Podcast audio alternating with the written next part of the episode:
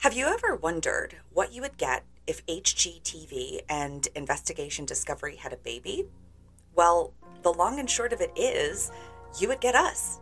Hi, I'm Christina. And I'm Kristen. And each week on the Real Crime Podcast, we bring you a taste of the sinister side of real estate. Tune in each Wednesday for a new episode wherever you listen to your favorite podcasts, and be sure to subscribe or follow so you don't miss a grisly tale of how dark homeownership can get.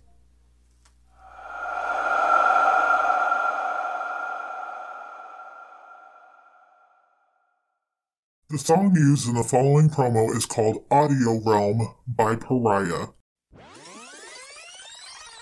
Hey, this is Courtney from a true crime and paranormal podcast called The Nefarious Nightmare. I'm here to tell you about KYLRclothing.com. KYLR is another ally for victims and against the heinous acts caused by sex offenders, rapists, and pedophiles. Their mission states that the realization of how common sexual assault is, and in most cases, the perpetrator gets a slap on the hand, leaving the victim scarred for life and without justice. That is the drive in which this company was created. Their goal is not only to raise awareness on the disgusting disgusting commonality of sexual assault, but also to let the victims know that they are not alone and that we are in their corner. They say they look forward to working with and donating a portion of their yearly profits to local battered women's shelters and other charities. Go check out KYLRclothing.com. That is KYLRclothing.com. And let's work together to make rapists afraid again. Content warning this episode contains strong language and discussions of violence.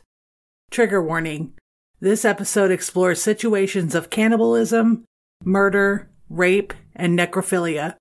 Listener discretion is strongly advised. Hey, Amanda, I gotta say, I love the audience we have for our podcast. I'm uh, I'm I'm sitting there watching all their Instagram stories, and one minute it's like a cute baby goat, like a cute little baby goat. Uh, the next one is like a picture of a cryptid eating someone's absolute face off, and the next is a missing persons poster.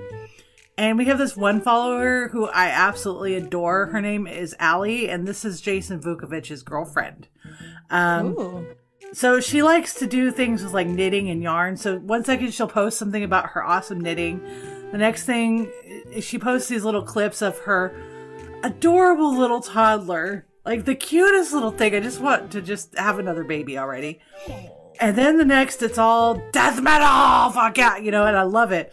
I just think I just think it's fucking special. So it is. Yes, it is. I asked for um, intro topic ideas on Instagram, Facebook, and Twitter, and you know the response was actually pretty overwhelming. Um, we normally come up with our own intro topics, like we we talk about fucking everything, but I just kind of wanted to incorporate our listeners, you know, make them feel welcome, you know, because we do welcome everybody with open arms, unless you know they're a shitbag, and I I wanted their opinions and and all that, so Mm-hmm. We had, yeah, we had gotten a few suggestions. One of them was actually Halloween pranks gone bad, and I, I like yeah, I was originally going to go with that, but we're gonna put that in next week's episode because awesome. we have a lot of people who have requested that we talk about cryptids. And I am going to go ahead and shout out uh, Sarah Candler and Tyrone Williams, both from Facebook, and Christina Wright from Instagram for the suggestion of cryptids. But we're going, we're going to Texas, baby. We're going, we're going overseas to Texas. Texas, yeah, overseas. We're gonna, we're gonna get out of our comfort zone. We're gonna talk about them Texas cryptids. God bless All your right. soul, bless your heart, bless your heart. Bless your heart, honey. Bless, oh, yeah. bless, bless your fart. it's one of my favorite things to say to people is bless your heart. I like to tell them bless their fart. By the way, we don't really talk like this. We don't really ride horses everywhere. We don't wear cowboy no. hats everywhere. We we don't we don't say bless your heart every five minutes. We don't we don't do that. not all of not all of us are racist shitbags, okay? So No, we're really not. Please don't, is, please don't judge Texas as a whole. Yeah, no, no, no. Don't judge us for what, you know, certain people do. But things are happening. Yeah. But so speaking of cryptids, hmm have you heard of a wampus cat? No, I have not. So, crazy story.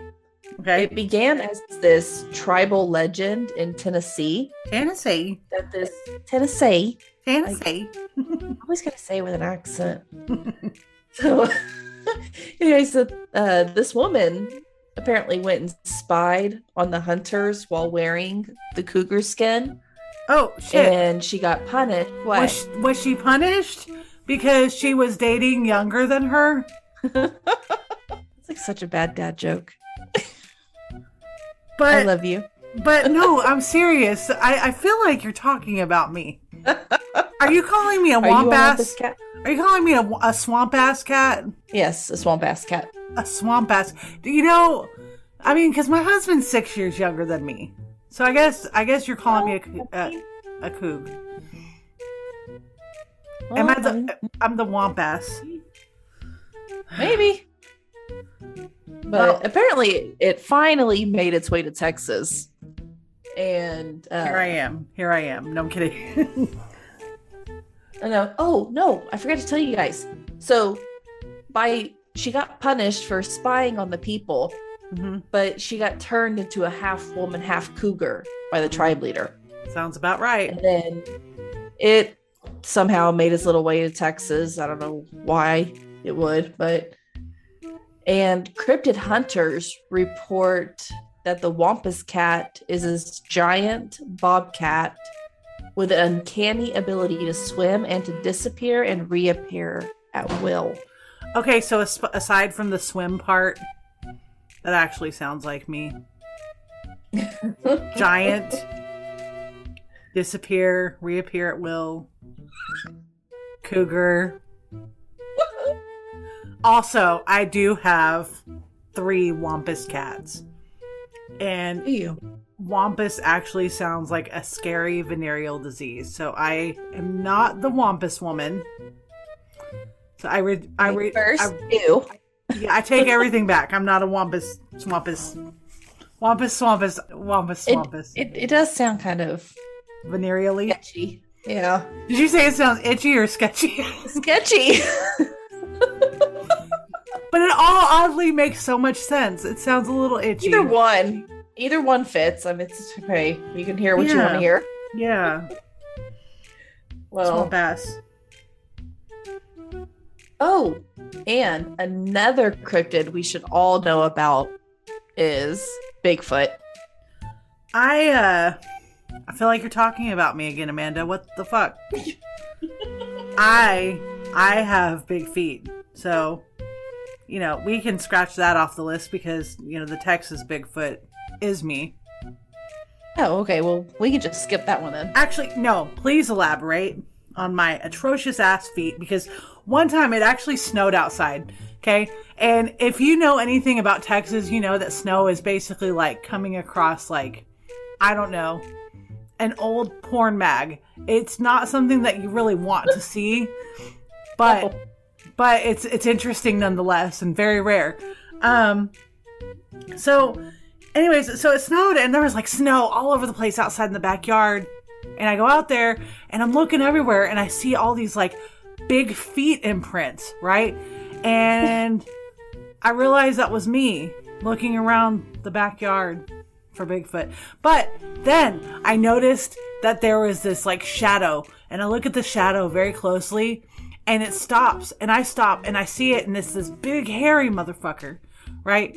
So I'm like, holy fuck, it's it's Bigfoot, it's Texas Bigfoot. And then I see in the reflection in in one of the windows that that big hairy shadowy motherfucker again is me. So I am the Texas Bigfoot. Well, my feet are little, so you can be Bigfoot. I'll be Littlefoot. So I will never admit this. Like I'll never admit this on a recording, any public platform. I'm just never gonna admit this. but I fully envy people with little feet. I like my little feet. Rub it in, rub it in, dude. You know it's not little? People who have big feet and their their weenies, their schnitzels, their ki- kielbasas. Did you say kielbasa? Kielbasa? Kielbasa? whatever the fuck it is. What's a schnitzel? Is that a dog? Is that like a type of dog? No, you're thinking of a schnauzer. Oh, A I was schnitzel is a very thin slice of meat with some yummy breading on it. You want me to cook it for you? I, I'm not interested in eating dog. Thanks. What's so? What's not so little? A hogzilla. Oh man, seriously. I think you're talking about me again. No, I'm kidding. I could have really ran with that though, but you know we'll just say that Hogzilla is also me. But let's let's just go for it. Go for it. Oh my gosh. Well, according to the cryptids, there are these Texas hogs that are like 2,000 to 3,000 pounds. Holy pig, fat man. Dad, dad joke. That badumtus. Actually, really, really, real talk. I am sure we have all seen a Hogzilla. They're so big. Yeah. So I've seen some pretty big ones here, yeah. but I did look it up, and the biggest one on Texas history was around 800 pounds. Did you know that? Well, first of all, I thought they were between 200 to 3 or 2,000 to 3,000 pounds, but 800 pounds is still pretty big. Well, whatever. Hush. Oh, you know, well, still, I, 800 pounds is damn near a thousand pounds. That's a big ass motherfucker. Right? Um, so I actually used to live next door to one. I swear that that thing that thing was after me. It actually bit me. The lady who owned the fucking thing was all, "It was a love bite." Oh. I'm just sitting there gushing, bleeding profusely out of my big toe at all of nine years old. And it scared me. So I ended up running home like, ah! Looking like I had a running hose stuck to my foot, like I was bleeding everywhere. So, you know, I could have died. I could have died. Actually, I probably did die. So, yes, I have seen them, and I will never understand why that lady domesticated it. And yes, that's actually a true story because my sister can confirm this. And you know, she the lady had two asshole children named Mandy and Marissa, and yes, I'm calling them out. we only went over there to play on insane. yeah, we only went over there to play on their tra- trampoline though. I, I just hated their fucking pig. Ugh. so did did it go to the market? Fucking asshole pig. No, something happened, and the lady said that it was my fault for antagonizing it. I didn't antagonize this thing. I just simply walked by the fucking pig. It's it's never the animal's fault though. It's always the nine year old kid. So Well, I met your toe. But tell us how you really feel. I'm actually I'm still numb in parts of that toe, but I, I see what you're saying. You know, did This that- little piggy went to the market. This little piggy stayed home. You get That's I can't believe in all of the 30 something years that this happened, I never thought of that. So, I'm serious. I cannot believe that. Th- that pig definitely went to market. Um, no, but he, he didn't bite it off. He just, I guess, he wanted me to quit using his master's trampoline because that's all we went over there for. So he warned me, and maybe he was also fucking hungry. I don't know. Oh, well, that's a few cryptids we can discuss. We will definitely discuss more cryptids mo- moving forward. Okay, well, that's that. Are you going to tell us who we're talking about today? After the music, man. It's gonna get groovy in a far out kind of way. So don't be a bummer and tell us what the episode is called, man. I was giving you a big ass hint about what this I was reading it. I don't know how to say that word. I know omnious. ominous. Oh. Go ahead, introduce the episode this week, Courtney. Welcome. Hold on. No, no, no, no. I'm going to do this. Man, don't be a bummer. Welcome to an ominous, obliging dude. family,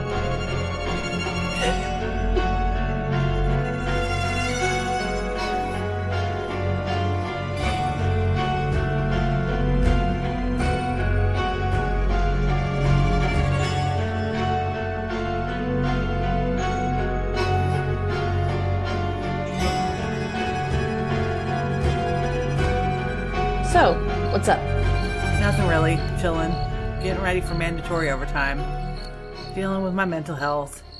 Kid is absolutely four years old and all that shit. So, No. What I mean, what are we discussing tonight? oh, oh, oh, sorry, sorry. Tony Costa.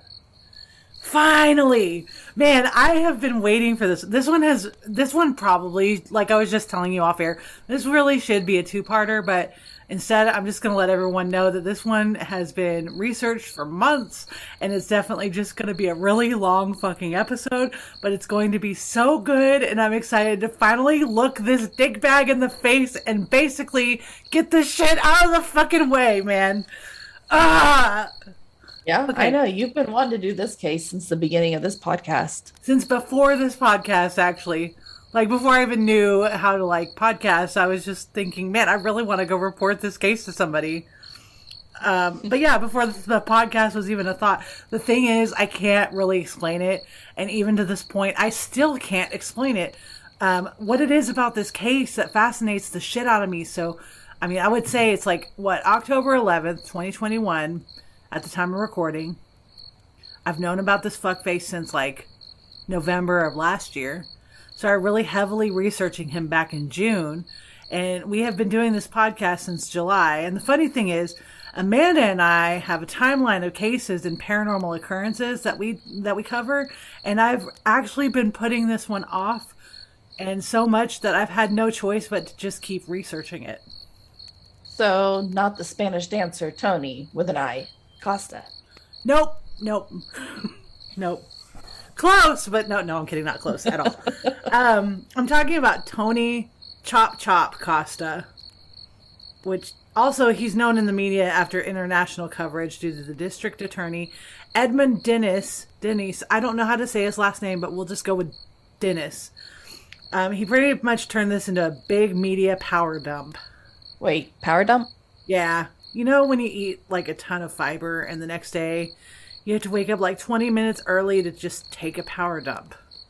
Thank you for that information. You're welcome. Known as Tony Chop Chop Costa for whatever reason, the Cape Cod Casanova, and also the Cape Cod Vampire, even though he never actually drank any blood, he was evidently a ladies' man. So, didn't drink any blood? He didn't. He he did. Uh, he did other things, but not that.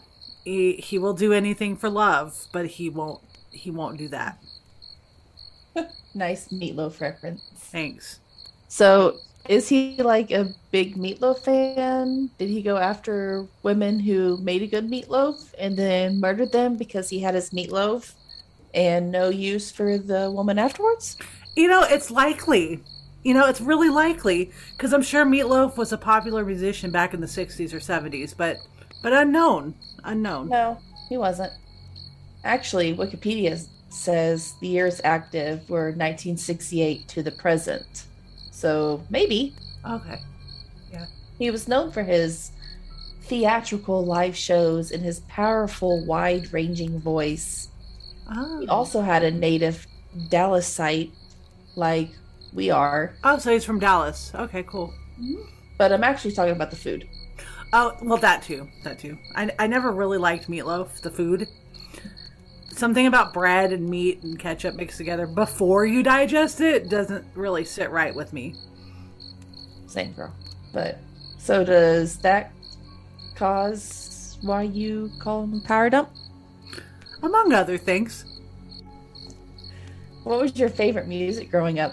You know, I'd love to segue into Tony, Toni, Toné because, you know, we are talking about a Tony, but I'd feel like a liar because I was never, I guess, old enough to get into that group. So let me somehow make this about Boyz II Men. Uh, it kind of fits. He went from boy to man, right?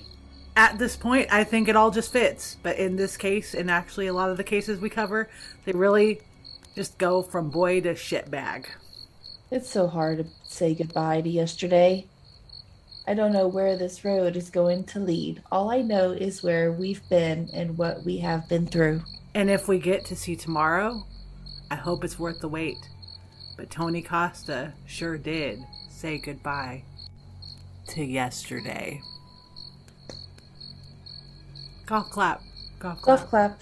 Well executed. Thank you. Thank you. but Tony wasn't executed though. Well, maybe, but not not by anybody else.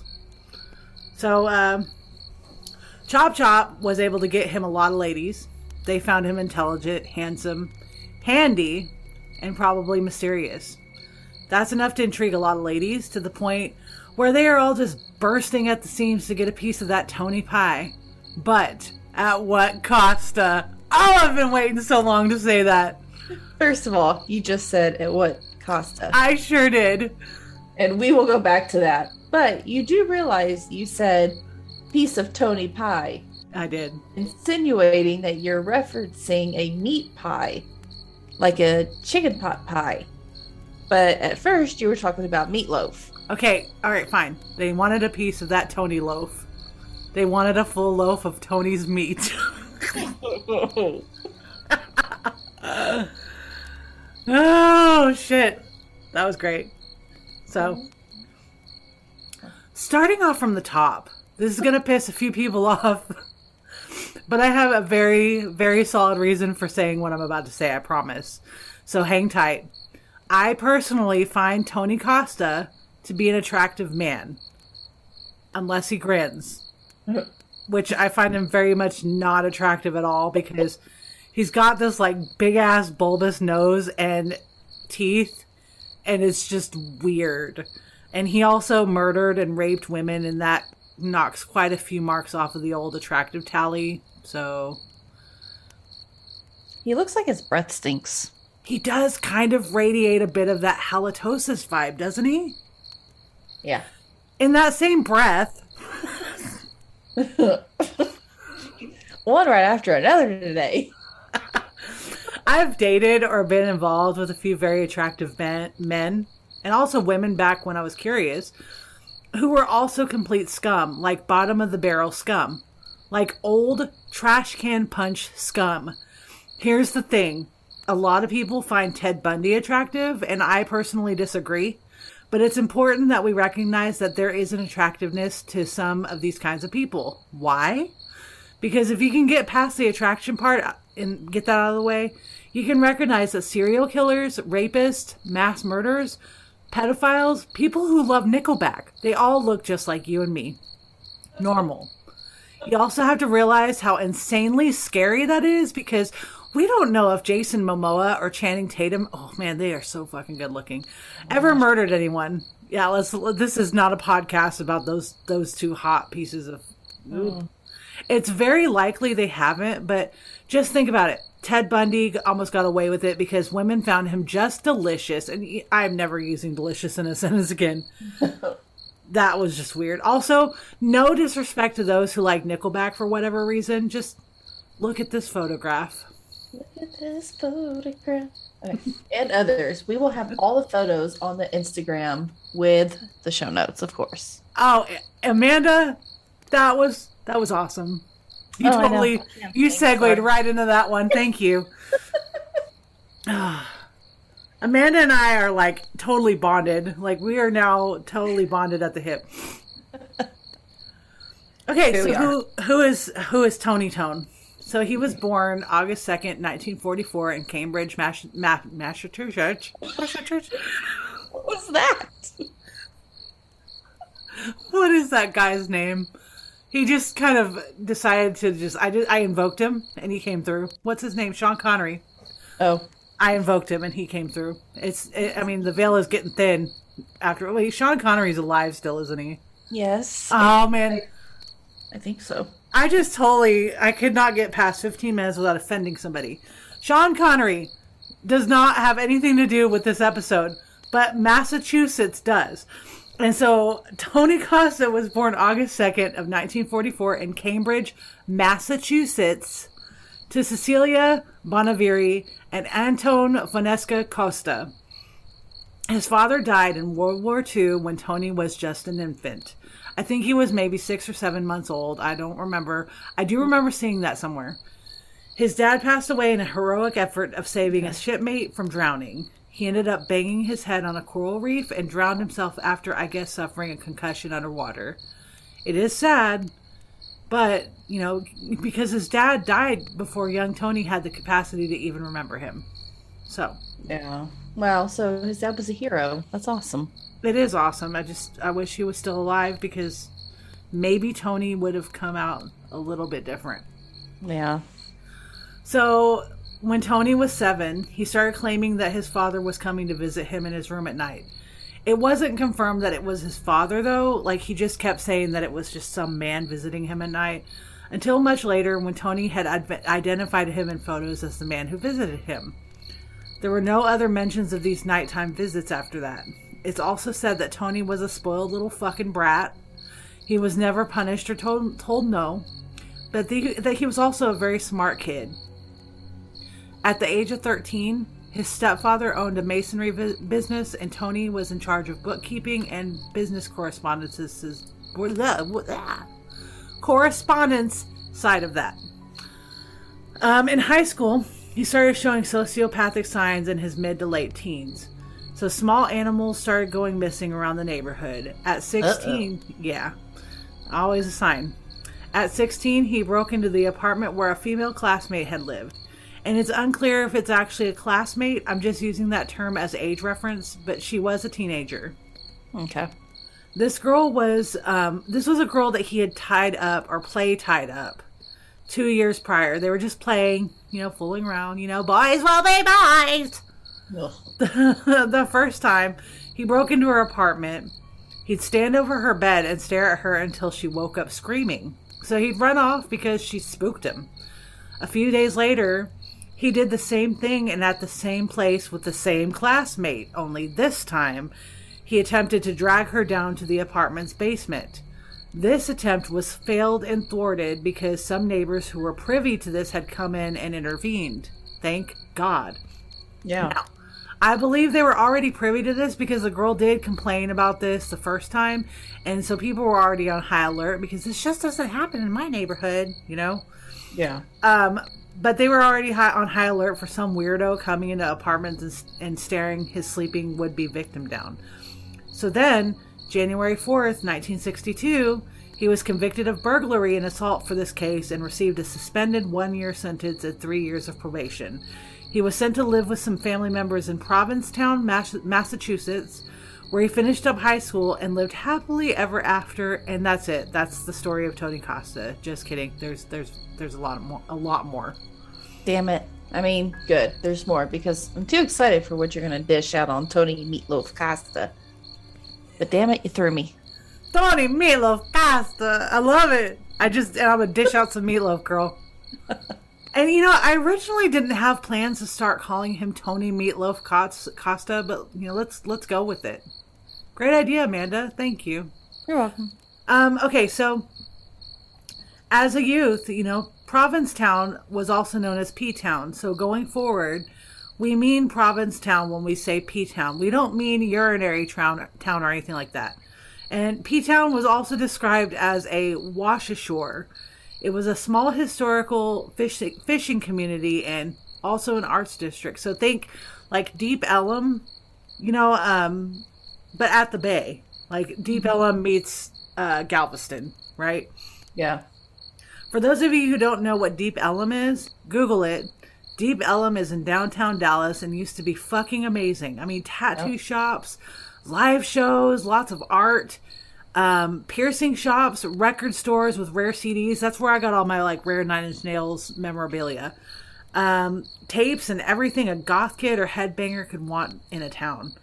Um, I mean, that's how I imagine P Town to be, but for hippies. But I could also be wrong because I've never been. It's it's been said that P Town was quote post Vietnam freak culture during the 60s and 70s. And there was a lot of pot, LSD, and speed going around. It was always a party. Fishermen and hippies would pass each other by and respect each other's spaces and do their own thing. And Tony was considered very handsome, but also weird, like something was off. He had a thick mustache, sideburns, and he considered himself an intellectual. He always had to be right. God, this sounds like somebody I know. Big same. Hmm. People like this are disgusting. Anyway, get ready. So Tony Tony Tone had a hobby. And around the time he had this hobby, cats were going missing. So he often drove around at night collecting roadkill and bringing it home to perform taxidermy. So I'm imagining this really attractive hippie man at this point. He comes home from whatever job he's working. He takes a hot bubble bath to wash off the day, and in an effort to go to another personality, he puts on this tie dyed moo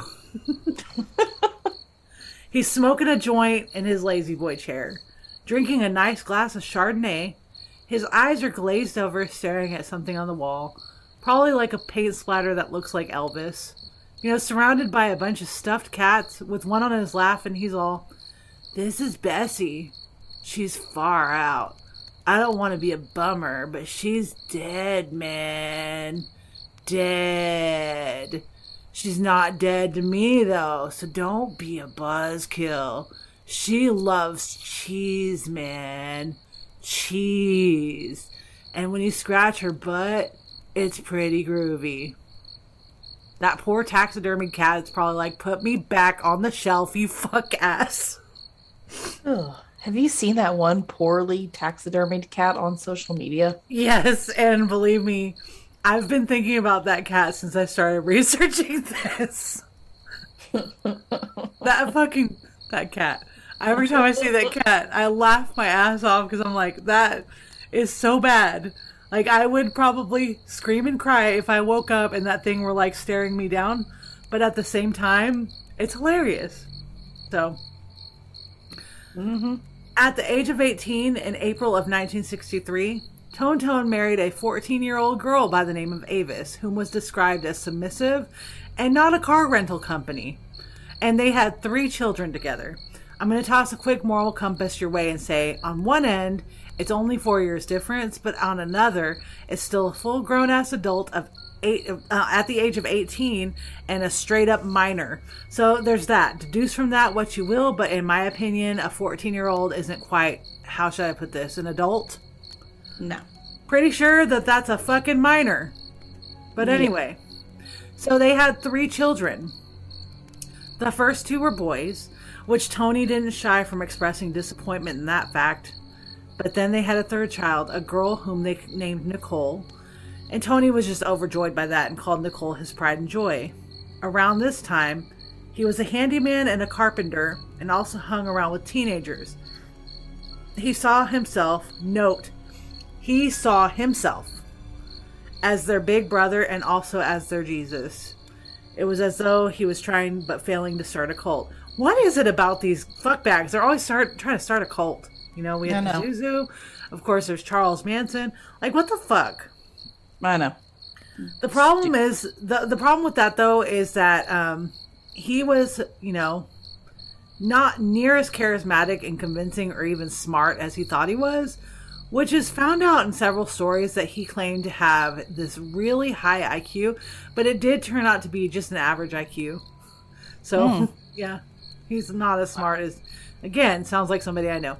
Um, so while he's ended up being considered one of the more prolific serial killers, he also didn't have quite the murder count under his belt. And fuck, I realize that how insensitive that might sound, but I'm just explaining the facts, y'all.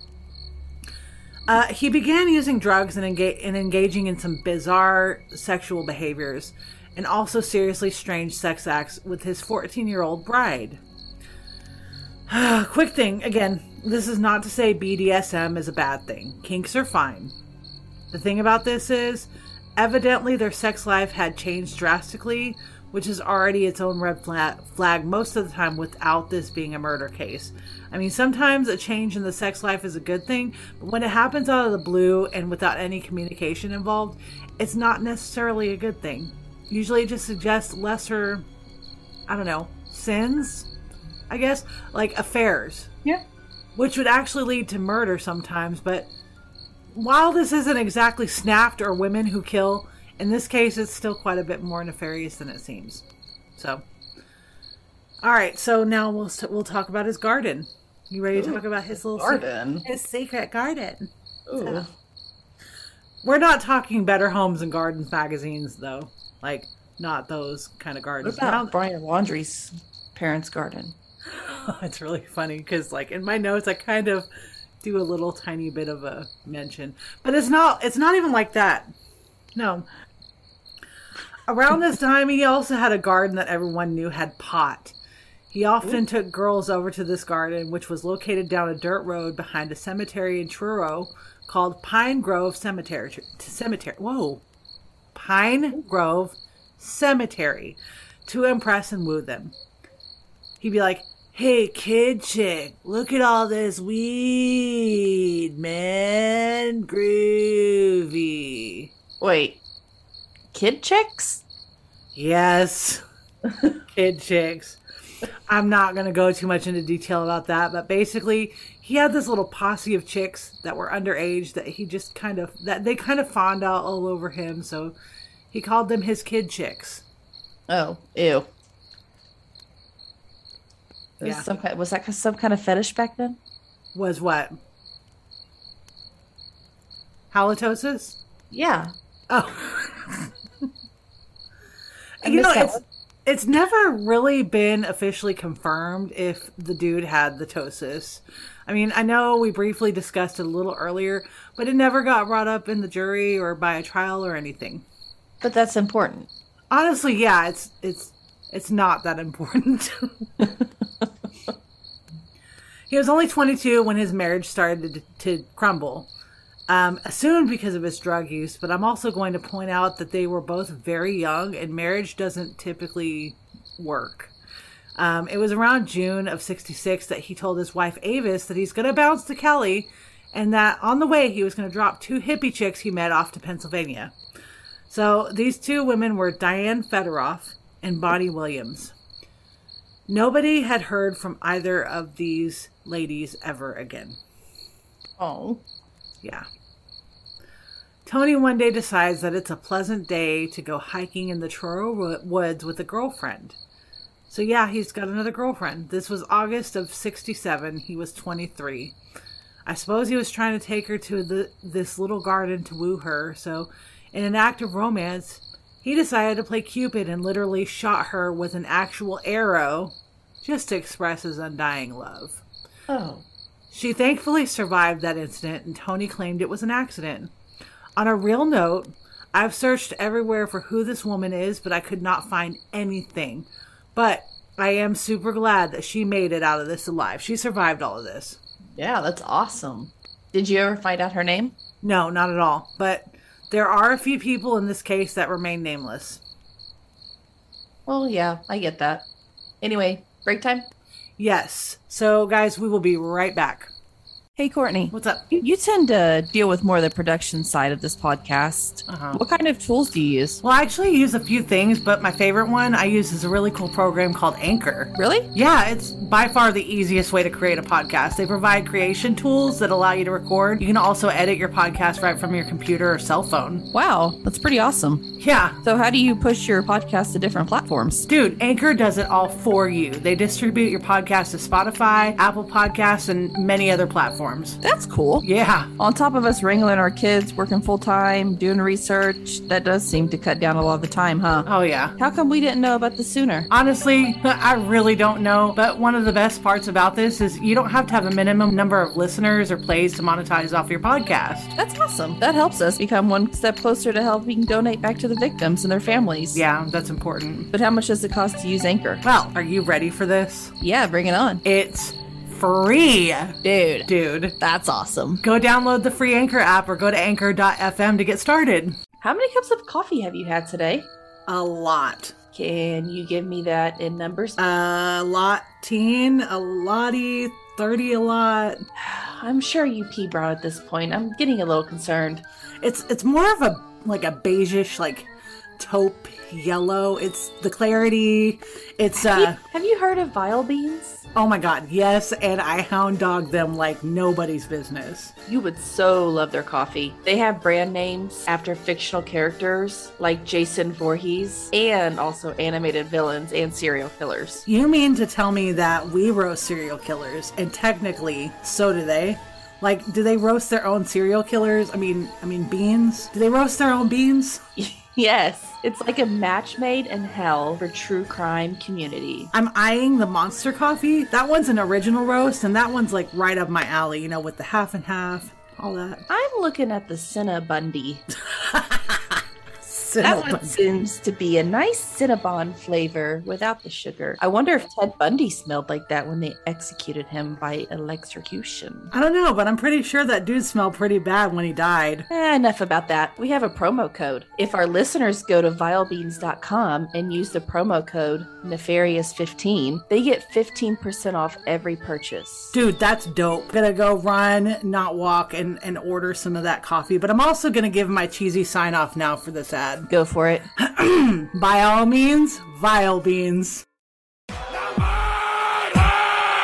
All right, pull your hatchets out. Stop, chop, chop, chop. Swing, swing, swing, swing. Swing, swing, swing, swing. All right, we Uh-oh. are Here back. po-po. Too much murder. So, Tony shot someone with an arrow trying to play a romantic Cupid role. That's where you left off. Yep. So, his marriage is completely falling apart at this point, and Avis is pretty much like seeing this more of a roommate and room, roommate situation. Um, some of you guys have heard the recent episode from uh, Something Was Wrong. Sorry, not the recent episode, the recent season. And um, if you know what I'm talking about, I'm gonna compl- like I'm gonna loosely compare Tony to Artie and Danielle to Avis, and I say loosely because Danielle was actually proven to be very strong and not exactly submissive. And this isn't to disrespect Avis. You know, she was put in what I call a separate victim situation, and she likely didn't leave for a while anyway because fear that and they had three kids and had married young still a lot to learn in life and while unfortunate i want everybody to know avis is not the bad guy here okay she just was kind of unfortunately brainwashed Yeah. so anyway it's yeah it's 1968 at this point tony's around 24 years old so he's still he's real young Young. yeah. So he bounces once again to San Francisco and moves in with a new girlfriend named Barbara Spalding. By all accounts, Barbara had to leave to drop her child off with her parents. Tony left at that same time back to Massachusetts, and Barbara was never seen again. Oh. So, how many victims do we have already? Couple. Uh, we have three. Three. Okay. In May of that same year, in 1968, Tony is hired as a handyman at a doctor's office. From what I understood it to be the owner of the doctor's office's daughter, who worked there as a receptionist. Um, so she and Tony would flirt back and forth. At one point, Tony was working on the paint on the trim of one of the windows when the doctor came to Tony and told him to stay away from his daughter. Not long afterward, $5,000 worth of medical supplies and drugs came up missing from the same office. Spoiler Tone Tone stole it. Oh my goodness. Like hamburger from McDonald's? Speaking Hamburglar? Hamburglar. How do you say that? Hamburglar? Hamburglar. Hamburglar. I have a hard time with that too. But speaking of McDonald's, dude, their iced caramel macchiato is literally the best ever. I like I like their uh I love all their iced coffees at McDonald's. Yeah, well, have you ever had their iced caramel macchiato? I think I actually have. Dude, I don't know what it is about the iced caramel macchiato, but I just Ooh, yes, discovered I it. Yeah, I just discovered it like a week ago, and now like I've had like 15 of them. Oh yeah, they're like I'm I'm I'm currently having an obsession with uh scooters. Scooters? right now. Yeah. I- I've never heard of scooters. Oh, they're like teeny tiny and they like pop up in certain areas. They're like Scooters. can go inside of them. It's only like a drive-through little place, but all they do is just coffee. Scooters! Come on, where you at? I'm in Fort Worth area. Come on. I don't know. You should have some. You should look it up. I will. I've never heard of it, but now I will look it up. candy bar, like frozen espressos. So Really? you like a Twix or Reese's, or they haven't even a zero bar because my favorite candy bar is the zero bar. Oh, that waxy thing. Um, Typically, no. I mean, I am one of those people. I will not go for the frou frou shit. I just like coffee with half and half. But I was just kind of going through the line the other day, and you know, getting Anna an ice cream because yeah, gotta Yeah. get her an ice cream now that they have to have fixed working machines. You know, I don't know if anybody heard, but they have to have working machines now. Um, but I go through and I'm like, well, let me try this iced caramel macchiato. I'm kind of craving some uh, caramel, and I get it, and I'm like, oh my god, how is this coffee? And it wasn't even just the caramel, but I'm like, how is this coffee better than anything else I've ever had before? so I'm just like, Yeah. But anyway, yeah, they're fucking amazing. I I might have to get another one after we're done recording. Bet. It's uh 9:31 at this point. I hope they're still open. Okay. After what's up? McDonald's. Yeah, but they don't stay open late like Taco Bell does. I thought they did. I don't know. Maybe they do. I don't know. So after the doctor's office burglary, 18-year-old Cindy Monzon, who was believed to be a girlfriend of Tony's, uh, she leaves a party and goes missing. Everyone assumed that she had just left, and it wasn't uncommon for what's known as quote the hippie movement, for people to just basically br- bounce around from place to place and disappear and then reappear. Um, it would be three weeks before her family did report her missing. Oh. And I mean, yeah, it's sad, but I mean, like I said, it's not uncommon for this to happen, you know? Yeah, I mean, you didn't have cell phones back then. Right. Well, it's not even just that. It's like they were like probably thinking that damn hippie, but then, you know, it gets to be, well, one day turns into one week, one week turns into three, and they're like, you know, maybe we should really think about reporting her missing. Yeah. Um, her sister even thought that she had went to Europe. So, like, I mean, that just kind of goes to tell you, like, what it was like. So, Yeah. Oh wow. And then it, it becomes August of 1968, and he and Avis finally do divorce. So they're officially like done. Dunsky. Good done. Avis. So, well, anyway, No good. I mean, like I said, she's not like, I'm not going to blame her for anything, but like, just remember she's a little brainwashed, you know? oh, okay. So Tony has a new girlfriend shortly after this named Susan Perry. Uh, they shack up together and then she disappears. Tony then tells authorities that she went to Mexico. A few a few weeks later, he's arrested for driving without a license and then for failure to pay child support. Um, in the book, The Babysitter, which you know has been referenced and will be referenced in the show notes, Yeah. it said that Tony didn't give a single fuck about his kids, though he liked to dote on them, specifically his daughter, in their absence just to impress people. of course. So, yeah, that's just what deadbeats do, you know? Yeah. Exactly. he's held in custody until November of that same year in 68. Okay? Okay. All right, Tony starts dating Christine Gallant, who he shares drugs with. So they they constantly are partying and doing drugs, things like that. Um, so then she's found dead a few weeks later, and it said face down in the bathtub. The death was ruled as an overdose and drowning, but it's believed that she was one of Tony's victims because she was face down instead of face up, and she had fallen asleep. Right? Okay. That's Um, weird. So basically, the theory it's a theory, you know, because they let's let's let's dive into that for just a second, okay? I have fallen asleep taking a bath before, okay, but it was always like I'm laying down, relaxing in the bath, okay. Whether or not I would have been on drugs is irrelevant, okay.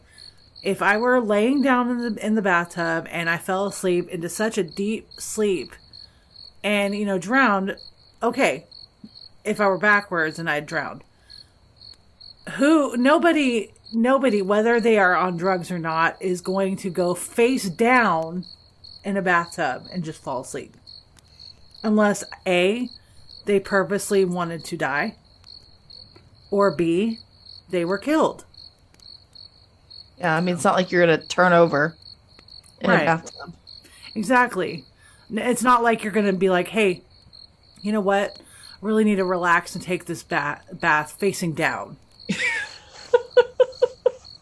I'm going to dive into the bathtub. That's how I'm gonna take a bath every time from now on. Please don't. That's just, no. Face first.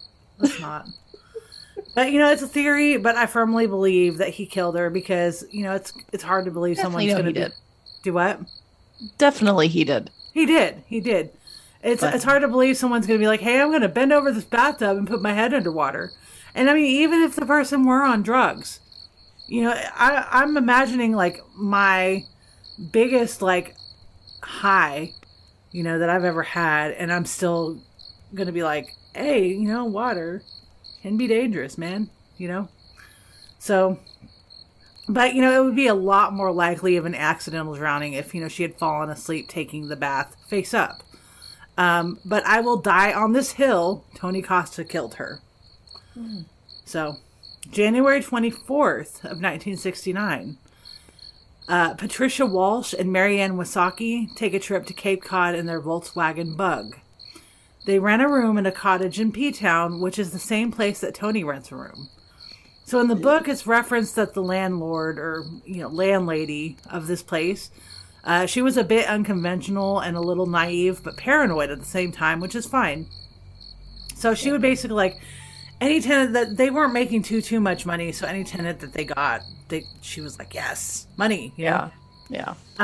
So if a murderer were a silent ticking time bomb, she was sitting on top of one, but it was silent. She had if silent but deadly. Uh, like a fart. She had absolutely no idea that she was going on, that this was going on. She just thought, "Hey, it's tenants. This is great. Need to make money. Just, just don't fuck the place up, and we're good." So she was sitting on a massive power dump. So Tony helps the girls with their bags and all that. So, you know, he's very polite and gentlemanly. Uh, they become fast friends and hang out together for a few nights, partaking on that Mary Jane. Mm hmm. They disappear, and Tony moved out the day that they disappeared. So that is very suspicious. It's very suspicious. Yeah. So, a body was found to be cut up into eight pieces in mid February of 1969. So, this is only a couple of weeks after all of this. Um, behind the old Truro Cemetery, the body was confirm- confirmed to be that of Susan Perry. March 4th. Yeah, this is like it's heartbreaking because so many women, even just one, but still, you know. So, Yeah. March 4th, possibly following up on all of this, the bodies of Patricia Walsh, Mary Ann Wysocki, and Cindy Monzon were also found. They were found almost two miles from where Susan Perry was found. Oh, so he has a spot. Yeah, it's the garden, man. Hmm. So. Now, I want to mention something real quick. A lot of people who do like true crime podcasts and things like that will kind of dote a bit on the victims and um, I kind of want to also not to not to sit there and feel like I'm shallow or anything, but I really just kind of want to go in there real quick and the pictures of the victims that I saw, because he's only been convicted of four, uh, but it's possible that he's murdered eight or even more. But I went and looked at them, and they all had this sense of like they were ready to live their life. They were just kind of going into like their their young adulthood Yeah. And Young, they- innocent. right and and very unsuspecting you know they are also were younger and they wanted to have their fun and nobody is going to blame them for that they were all absolutely beautiful and the one thing i wanted to say is when whenever when i say i can't speak for anybody else okay but whenever i say that somebody is beautiful or handsome and they are a victim i don't necessarily mean like in looks okay i don't want anybody to ever think that i'm being shallow when i say that what i mean is they had a soul A beautiful soul aura about them. Yes, you could see it radiating off of them. And what breaks my heart is the fact that somebody can just totally steal that from them. Oh. I mean, I, I want everybody to kind of really think about that and imagine if this was your sister, your brother, your mom, your aunt, your uncle, your best friend that had been a victim of these crimes. And think, yes, I would like for people to realize what kind of soul this person was. even if we don't know too much about these victims, which unfortunately I was not able to find too much on them. Um, I even asked Amanda to help me with that part because, you know, it's, there's really not too much on them, which is unfortunate because a lot of times when these cases, you know, are talked about, people tend to focus a lot more on the shit bag that does these things. Yep. And I think it's very important that the victims are recognized and remembered. So, okay, so at this point, I'm going to go ahead and remember the victims as best as we can because, like I said, we weren't able to get too too much off of them, unfortunately. But um, basically, I have separated this into the supposed victims um, and then the confirmed victims because I really want to remember all eight of them as well and uh, give some insight as to who they were and what they were like. But um, like I said, unfortunately, not a lot is available uh, is available on the unconfirmed four. Um, I'm including them in it anyway, though, because to be honest, I mean, I feel like all eight of these women died at the hands of this fucking shitbag. Yeah, exactly. So, we'll start with um, the believed victims um, Diane Fedoroff and Bonnie Williams, Barbara Spalding, which is the one that, you know, the de- detectives believed was a murder, but Tony was never charged due to lack of evidence. Um, and then uh, Christine Gallant, and she was the one that the death was ruled as a drowning and overdosed. And again, unfortunately, I was not able to find much on these four, and I have searched everywhere. Oh, So I, I know, it's- I did. too. And to me, it, it's heartbreaking that you can't find anything on the victims. It's Oh, no. just glorify the murderers, and we can't find even a birthday on a victim. Right. It's almost I don't I don't know what to say on that. It just it bothers me so bad. Um even I mean they they were they were people. That's I mean ah, Well, maybe they don't want people to know about them, and if that's the case, then well, well maybe not, but but I I don't know. I I just I mean, it's I just don't need to know like everything about them, but no, but just to remember them. it's it's a good i feel like it's important because these these these are victims. They're constantly called bodies. They're constantly called like the body parts. They're called Yeah. i don't know just tossed somewhere. It's just like no they were humans at one point. They had their they had their livelihoods and their lives stolen from them. Yeah. so so um those four rest in peace. Um forever in heaven. Um and then the confirmed victims. Um i'm going to start with cindy monzon. Sid cindy not Cin- not cindy. I'm sorry guys. Sydney monzon. She was born july 20th 1949 she was nicknamed snid. Uh, the reason why I think she was nicknamed Snid was because, you know, Sydney, I think maybe they had some kind of, I don't know, it was a joke or something. Um, she died just two months shy of her 19th birthday. She, yeah, she graduated Nauset Regional High School in Orleans, Massachusetts. She was bright, intelligent, and inscribed on her grave is, quote, lived each second to the fullest. You can see in the pictures that she was very friendly and sweet, and she was very involved in both her school and social life. So that's Sydney Monzon. Susan Perry, that was Tony's new girlfriend after he and Avis divorced. Um, she was the one that disappeared after, you know, she moved in with Tony. Um, and he told the, authorities that she bounced to Mexico. Uh, she was born October 15th of 1950 and she passed away September 10th of 1968, just one month shy of her 18th birthday. Oh. She is described on the source I'm citing in the show notes as a quote, sweet but troubled girl who made a difference. And quote, she was a lost and lonely girl who was murdered by a serial killer named Tony Costa. There's a quote also that I'm having a real difficult time understanding. Um, but it reads, quote, a maid for whom there were few to love and very few to praise. I'm assuming that since her parents had divorced two years prior, that maybe she was kind of having a hard time with that and people were seeing her as sad. but also like you know somebody with a servant's heart, a people pleaser. I, I'm gonna say if I had to rewrite any of it, that she was a beautiful soul with the servant's heart and would do anything to make those around her feel warm and loved. Someone left a comment on her Find a Grave page that actually made me cry. It said, quote, Susan, I was listening to a song the other day from 1966 called Love is a Hurting Thing.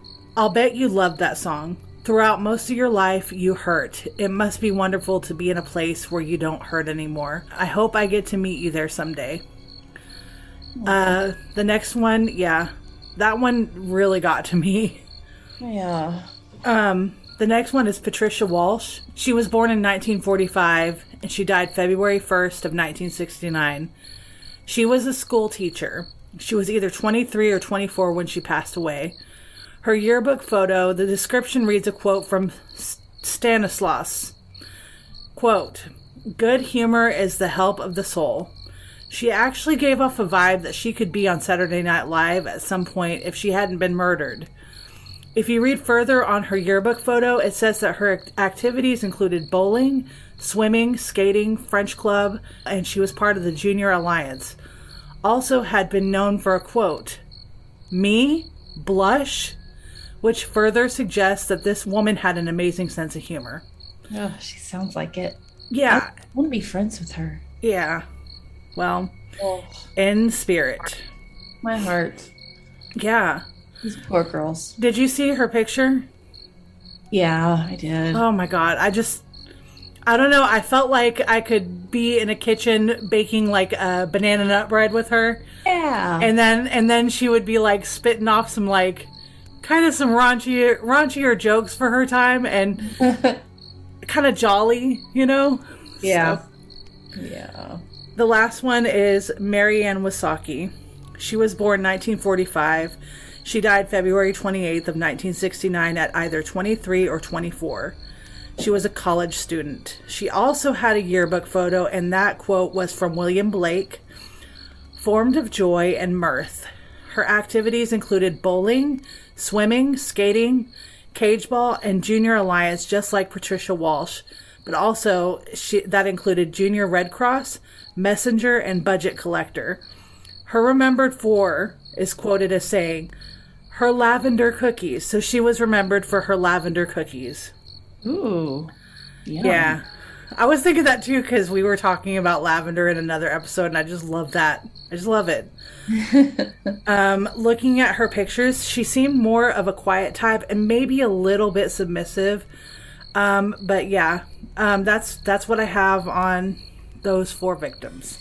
And these young ladies were very beautiful, and we do hope that they live on um, in everybody's memory. We do hope that their family members and the like um, have gotten some kind of peace and empathy and empathy. Why did I say empathy? Because I'm feeling empathic. But yes. what I, I know mean, what you meant. yeah, what I mean is I hope that they've gotten their peace and their closure, and you know that they have felt that justice was served in all of this. But I'm going to continue on with this story because you know we're about to get to the good part where basically this fuckbag gets arrested. Woohoo! So, I'm going to start out talking about the DA. DA means district attorney, by the way. So, I mean, some people don't know that, and that's fine. I, Sorry. I actually kind of even had to look that up. I'm not like a, I'm not like a, I'm not smart. I'm not like an autopsy text or any. oh, I just, I'm a professional show watcher, so Um, so his name was Edmund Dennis, Denise, something like that. I don't remember how to say his last name. Um, and he was known for making some inflammatory statements. Um, I just want to put that out there off the top. You know, he did say that all of their hearts were cut out and that there were teeth marks all over their bodies and evidence of necrophilia. Um, he said they also found a rope covered in red stains wrapped around a large tree at the burial site, along with pill bottles scattered close by. Um, he said that Patricia Walsh was cut in half by the waist. Mary Ann Wysocki had been decapitated and her head was found in a plastic bag. And Cindy Monzon was found buried under underneath Patricia Walsh and Mary Ann Wysocki. Oh my god. Okay, so the Volkswagen Bug that Patricia Walsh and Mary Ann Wysocki was driving was seen parked behind the cemetery along the dirt road. It was reported by a local man, and I believe his son was with him, if I remember correctly. This was in that book that I read. Okay. Um, which, by the way, Amanda, if you haven't read this book, go read this book. It is such a good book. It's called The Babysitter My Summer with a Serial Killer, and I'm going to reference it in the show notes. Um, it was partly written by the girl that was babysat by Tony Costa. And she is still alive and well today. She was not a victim of his. Um, he actually treated her very well. Um, so I've seen the book. It did look, it did look good. it's a fantastic read. Okay. So, and if you're like me and you can't see too well, it's a fantastic listen. It's on Audible. So, Oh, awesome. um, but yeah, back to the Volkswagen Bug. Um, that one was seen behind the cemetery on the dirt road, um, reported by a local man. Um, when the police went to investigate this, though, the bug was gone. Dun dun dun. Yeah, they did find a torn up Volkswagen user ma- manual nearby, and they were able to retrieve Tony's fingerprints from that. Ooh. Uh, Tony Costa also had a storage unit registered in his name in Burlington, Vermont, which, you know, obviously not in Massachusetts. Um, and the bug was later found parked there. He had previously inquired about having the bug painted. So, yeah. Um, I am probably absolutely wrong because the first bit of learning about all this was just listening to the book. Okay. But if I remember correctly, the bug started out blue and he was wanting to paint it some different color. Actually, and again, I could be wrong. I remember something like maybe he wanted it red, but he ended up not getting it painted red because red is a very obvious color. I could be wrong though. Maybe I dreamed that. I don't know. Yeah, that would stand out. Yeah. Um, so Tony Costa, after this, was questioned and he provided what was known as a fishy bill of sale. Basically, a bill of sale is a fancy receipt or invoice. He said that the girl sold it to him and they went off to have an abortion in Canada. Um, again, if I remember correctly, the girls were actually like not anywhere near like even being in a predicament where they would need an abortion. Like these two girls were actually quite a bit more innocent. Like they they didn't like engage in like all kinds of rebellious acts. They did smoke a little pot, but they didn't, you know, do so much. So basically Tony was basically lying about them and pinning everything on them. Um, but yeah, he was telling them that the girl sold it to him and that they went off to have an abortion in Canada. So that's already kind of suspect. Uh, it was right then and there that he was arrested. Once he was arrested, investigators did a little math. The bodies that were found were all underneath his garden, which was his personal pot patch, and he stashed other drugs in this area. They then searched his residence and found a large amount of rope, which somehow had large red stains all over it. Huge coinkydink that there's just that this just so happened to be rope like this tied around a large tree near the cemetery where all the all of this took place. Um, it also later found Wysocki and Walsh's belongings in his closet, where he had told the landlady he was just holding them for them. It's found that Tony's stories would often change, and I mean, why wouldn't it? That's pretty typical in these cases. Yeah. Um, you know that we have, and also will cover that the stories change. He would implicate a couple of his friends who were indeed innocent. Also, his mother, who continued to that very day that she died to dote on her son. And in the book, she would frequently reference him as my Tony or my Antone. So she presents a letter to the police that is addressed to Tony that came from New York. It was evidently from Walsh and Wysocki. Uh, this was delivered around mid March, about six weeks after their disappearance. oh wow.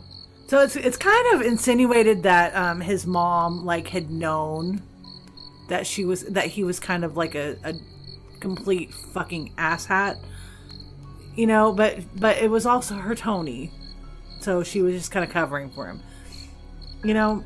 So uh, let's go back to Mister Denise or Dennis or however the hell you say his name, Dennis. Dennis. you know, Edmund, the district attorney, he would say things such as, you know, the hearts of the, each girl had been removed from the bodies and were not in the graves. Each body was cut into as many parts as there were joints. Also, quote, there's evidence of cannibalism and, quote, that the heads were removed. Although Wysocki's head was found in a plastic bag, she had indeed been decapitated. The statements here were still found as inflammatory as nobody else's head was missing, and that the cannibalism wasn't even yet confirmed. Also, the whole hearts ripped out thing, that was found to be completely off base and untrue, even though some organs were, were, were reportedly missing. Basically, the DA was trying to piss everyone off. Um, I can personally empathize a little bit with the DA in this moment because at that point the law is in their hands. Tony isn't cooperating. His mom Shirley isn't helping things. And, you know, there are missing women they want answers for. So I, I do get it. But with all of this, it still resulted in a massive media frenzy. And we all know that this can complicate, compli- uh, complicate things. Oh my goodness, Courtney. But we do know that this can complicate things. Look at what's going on currently, for example, for certain people that will remain unnamed, because I think we've mentioned him to death, and I do hope that they fucking find him. But anyway. So the chief of Truro police is quoted as saying, quote, the press is bad, but the tourists are worse. So this was because tourists would show up in the off season. They'd bring their families, they'd set up shop to have like a picnic, and then they'd bring their shovels and shit, set up shop and get ready to help. You know they they try to find some evidence and even you know more bodies or these so-called joints you know? So i mean i totally get that this can be irritating but for those of you who say that the true crime community has gone downhill honey i hate to tell you this but this has been happening forever now also i totally understand that they want that i understand the want to help right Yeah. but sometimes there are more appropriate ways to help. But we're not going to get into all that here. Back to the facts, okay? It was confirmed that Tony did have intercourse with the confirmed victims after they died. Uh, the way that their bodies were found cut up and disjointed was described as methodical, like the way a taxidermist, remember I mentioned taxidermy earlier, Yeah. like the way a taxidermist would do to prepare for an animal being stuffed. One source said that from a psychological viewpoint, this was his way of 100% owning his victims. That what better way to own someone than to disjoint their body into several pieces? It was also described that when Tony was taken to the burial scene, that he looked as though he was admiring his work, like he was proud.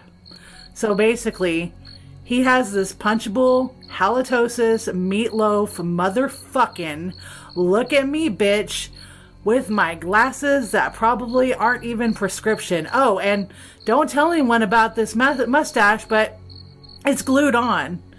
I'm your prehistoric Chad. If Sperry's and White Claw existed, I'd be wearing that bitch and drinking that bitch. Fucking bitch bag. Shitbag is too good for him. He is a bitch bag. Big pussy Costa. Fuck Ew. him. Ugh. Ew. Big fucking ew. The psych eval. Are you ready for this shit? Ooh, yes. We all love a good psych eval. So, yes, yes, honey. Oh, just wait till I get to the end of this. Um, March 31st, 1969, Tony Costa has his first psych eval at Bridgewater State Hospital. It's noticed it is noted that he was polite, but he did not cooperate. He was diagnosed there with schizoid personality. It's important to note that schizoid personality is not to be confused with schizophrenia, schizotypal personality disorder, schizoaffective disorder, or antisocial personality disorder.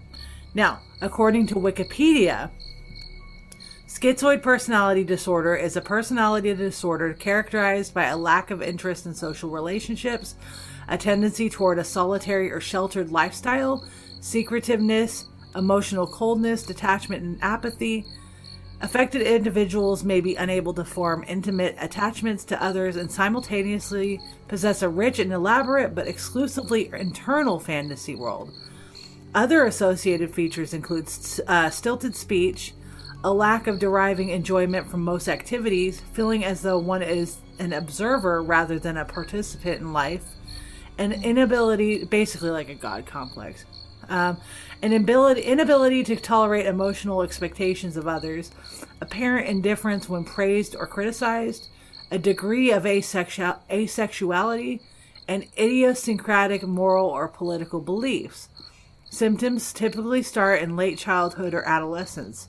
A more layman's version of this, per the Mayo Clinic, schizoid personality disorder is an uncommon condition in which people avoid social activities and consistently shy away from interaction with others.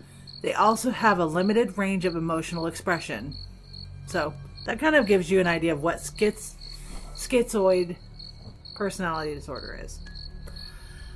Tony had a second psych eval, and he was determined to be a quote, sexually dangerous man capable of murder, and was also declared a modern day Marquis de Sade, who was an 18th century French writer known for erotica that depicted sexual fantasies that took strong emphasis on sexual violence and suffering and blasphemy against Christianity. He became well known for making those fantasies real with both consensual and non-consenting non-consenting people. So basically this Marquis, Marquis de Sade was big into like violent sex and, and rape, basically. Yeah. Um, okay, so now we're getting to the confession and the trial. So, Tony Costa confessed to the murder of Mary Ann Wysocki. In fact, he made many false confessions and failed a bunch of polygraphs, but made one official confession, which I just stated above. Okay. Uh, prior to the trial, Kurt Vonnegut, who was a well known American author, talked about how his daughter Edith had partied quite a bit in P Town at the age of 19. He recalls that it's incredibly lucky that she had declined any of Tony Costa's advances, some of which were invites to his garden, because she could have easily been another victim. Kurt, oh, Kurt, yeah, Kurt also recalled that per Edith, if if Tony really was the murderer, that anyone could be the murderer, which drives my point home that a murderer or offender can slide under the radar looking like you or me. Also, kind of brings my whole point of like the whole attractiveness issue. Yeah. But, you know, uh, Vonnegut was pretty much, he believed in a way that Tony was framed. Like, he basically half heartedly expressed disbelief that, you know, he would do such a thing. He said that chopping up four girls as an act of revenge seemed quite a bit far fetched. Now, one year prior to all this, Tony had given the names of some dope dealers and they were arrested. I'm assuming from this report that he was trying to pin some murders on them because that's what I also remember from the book. Okay? Okay. I want you to remember Kurt Vonnegut though. Okay. Just remember him. It's a very small thing that you have to remember. Just remember him. Got it. Okay, the trial. May 6th, 1970 is when the trial began. Edmund Dennis, let's just go with Dennis, the inflammatory DA we mentioned earlier, made no attempt to provide or prove a motive. Um, who knows why anyone would do such a thing, he said. So, I'm, I'm kind of laughing because it's like, he just, uh, he just, oh my god, he's such a monster, and all of a sudden he's like, I don't know why anybody would do that. So, Oh. Oh, Uh, back and forth, back and forth. During the trial, a polite and kind of weird but otherwise unassuming Tony Costa became cold and arrogant, always having this know it all attitude and would focus only on his own note taking and insistent on making his own statements. He would make long and drawn out dissertations on the many horrible things drugs can do. So it's like he's saying like that gun will do the killing, not the person holding the gun. He sounds a lot like Bundy to me. Right? The egotistical. It's it's amazing how they all sound like each other. Right? Yeah. Yeah, the gun did it, not me. I I didn't I I pulled the trigger, but the gun actually killed somebody, you know? He's basically saying the same thing. The drugs did it. I had no involvement, but the drug did. Oh, okay. Um, as his statement was incredibly long, it was also noted to be articulate and rational. So, you'd think that this was good for Costa, but fortunately, this made it hard to prove insanity in the case that he would plead insanity. So, basically, he's smart, but he's no Einstein. So, uh, the defense lawyer blamed Costa's actions on drug use, which his ex wife, Avis, remember? Yep. He also testified on Costa's behalf. Um, the jury was required to tour the gravesite. Um, so Tony's mother does pass away from a cerebral hemorrhage right before the conclusion of the trial. So I'm no doctor, and I'm not trying to pin blame on the mother. You know, I, I have kind of like you know made some remarks about how like she was kind of she had to have known something. Yeah. Okay. I imagine that either she was experiencing a form of natural causes because she was older, or that she was under so much stress that she had to bottle up, that she had ended up having a cerebral hemorrhage from the stress as a result. Yeah. And that stress would be linked to knowing a lot more than she puts on. But, you know, again, I'm no doctor. That's just what I'm theorizing. But either way, it's sad that she passed away, but it's also interesting how she passes away right before the conclusion of the trial. So, Yeah. on May 29th, 1970, Tony Costa was convicted of the murders of Patricia Walsh, Mary Ann Wysocki, Susan Perry, and Sydney Monzon. It is absolutely believed that he had murdered up to eight women, but only the four were proven. He was sentenced to life in prison in Walpole, Massachusetts. Good. Tony Costa started out living it up in his cell by stocking up on books of Satanism, the occult, and ritual magic. He also wrote a memoir. Why is it that these people are always writing a memoir? Have you noticed that? But who has the greatest titled one? Well, his was called Resurrection, so I think OJ Simpson's is pretty good. oh my god, OJ. Uh-uh. If I did it, this is how I would do it. Fucking dumbass. the, the juice. Wow. anyway, he also wrote a memoir, ti- memoir titled Resurrection, basic, basically explaining his side of things. Um, I personally have not read this mem- memoir, and I don't think it's actually available, but I'm not sure. But basically, Tony had this friend that he that he named Carl, quote unquote, who was the homie that nobody had heard of or even met. Okay. He was never mentioned prior to this memoir, but anyway, evidently Tony, sorry, Carl, dismembered Perry and Monzon's bodies after they died of a drug overdose and buried them, and that Tony, Carl, sorry, Carl, Carl only made Tony aware after the fact. Tony then said that Carl shot Wysocki and Walsh while on Dilaudid and LSD. That's like oddly specific. Yeah. he- you know, Tony then is like this, uh, like hero because he came in like a wrecking ball, subdued himself. Sorry, Carl. He subdued Carl, and then in an act of heroic bravery, stabbed Wysocki to put her out of her misery because she wasn't dead yet. Oh, thanks, dude. Yeah, thanks. Really appreciate that. Then Tony buried the bodies together. Yes, you heard that right. Tony, not Tony and Carl. Tony Tony. buried the bodies together. I mean, Tony and Carl, who is actually just Tony, okay? Don't forget Carl. No, it's it's all Tony. Tony, there's no Carl. Is is my whole point.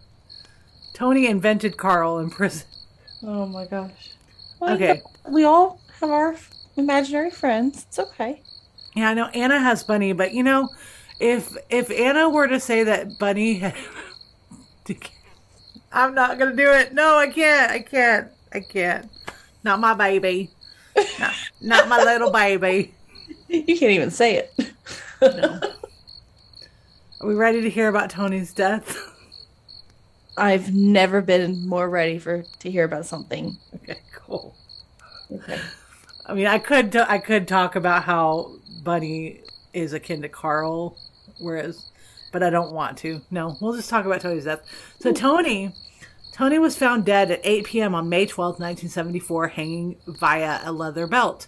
He was 29 years old, and it said that he fucking peed all over himself. So, bye, Tone Tone. actually, Actually, no, no, no, no, no, no, no. I am going to directly quote this word for word from my Murderpedia source because it's metal as fuck. Are okay. you ready? I'm ready. Quote On Sunday, May 12th, 1974, a Walpole corrections officer making a routine tear check at 8:10 p.m. discovered Antone Costa, hanging by the neck from a woven leather belt knotted around the upper bars of his cell. Costa's eyes bulged open. His darkly modeled, yeah, darkly modeled face was frozen into a grotesque mask. Hmm. Blood foamed against his gaping lips from his having bitten his tongue nearly in half. One unlaced sneaker had been kicked off during his death struggles, revealing a mended white sock. Costa had urinated down the front of his unpressed prison trousers. Medical examiner Harold L. Sh- uh, Shanker certified that Antone Charles Costa had died of asphyxiation by hanging, suicide. Costa was 29 years old. So young, man. So metal. Wow. He was buried in an unmarked grave next to his mom in P Town. It's said that Tony never actually confessed to the murders unless you follow the belief that, quote, suicide is a confession, which is a belief held by someone named Daniel Webster. Um, that the closest he ever came to a confession was the stupid fucking autobiography that Tony Costa wrote. To this day, Tony Costa's garden is known as a tourist trap and is believed that satanic rituals take place there. Wow. Wow. Tony Meatloaf Costa. wow. He will do anything for love. But apparently he won't do that. So, Amanda, I have an ending quote. Do it. Okay. Remember Vonnegut? Yeah. Okay. Vonnegut recalled a sick joke told, told to him by a local architect. So, my quote is this sick joke Tony Costa walked into a Cadillac agency in Hyannis and priced an Eldorado. It'll cost you an arm and a leg, said the salesman. And Tony said, It's a deal. Oh, oh, I have an ending quote. Okay, what's your ending quote? Okay. I have it. All right. You know mine's got to be more peaceful than yours. Yeah. All right. We've got this gift of love. But love is like a precious plant. You can't just accept it and leave it in the cupboard or think it's going to get on by itself. You've got to keep on watering it. You've got to keep really looking after it and nurturing it. It's by John Lennon. Do you realize how the fuck how fucking morbid that actually was? Yeah. Isn't it beautiful? Amanda. Well, No, it, it, it, it, it like weaves. It has so many different meanings. I saw yeah, it. talks about pot and watching your garden because you don't want everybody to find the bodies. I thought it was perfect. Well, one more quote from a young lady on TikTok. Uh, she is actually unaware I'm doing this. Um, she has nothing to do with the story, but her quote is very relevant to this case. Her name on TikTok is Grandma underscore Droniak. So I'm going to insert that clip here. Don't date any men, and you will have no problems, and you will be happier person. There's that that clip. all right. Hey, thank you all so much for listening to us, following us, just being here. We mm-hmm. love y'all, appreciate y'all more than you will ever know. Mm-hmm. So, for those of you just tuning in, please subscribe to our podcast anywhere you can get podcasts. And make sure you leave us a review on iTunes or even on Good Pods. Also, you can find us on Twitter, TikTok, Instagram, and Facebook. All of those things are in the link tree that we put in our show notes. Ooh, speaking of link tree, What's up? Don't forget to go to Jason Vukovich's Linktree and send him stuff, Yep. even just a letter. Show him support. We're quickly approaching his parole hearing and are constantly hoping he gets out sooner. One more thing. Don't be a wampus cat. Or a swamp ass cat. Don't be a cryptid. But keep it gifted. Don't be a dick. Keep it sick. Just kidding. We're deodorant. Yep. All right. Bye, guys. Now you have to say it all whiny. Bye, guys. Bye. I can't have a natural morning voice. I can do it. Bye. Thank you so much for listening to A Nefarious Nightmare. Music used in this podcast was created by Ghost Stories Incorporated. You can find their music on bandcamp.com. We do have social media. You can follow us at our Facebook page at A Nefarious Nightmare, or you can follow our Instagram, Nefarious Nightmare Pod. If you have any stories of paranormal instances that have happened to you or ideas for true crime, please email us at a nefarious nightmare at gmail.com. Thank you very much and take care.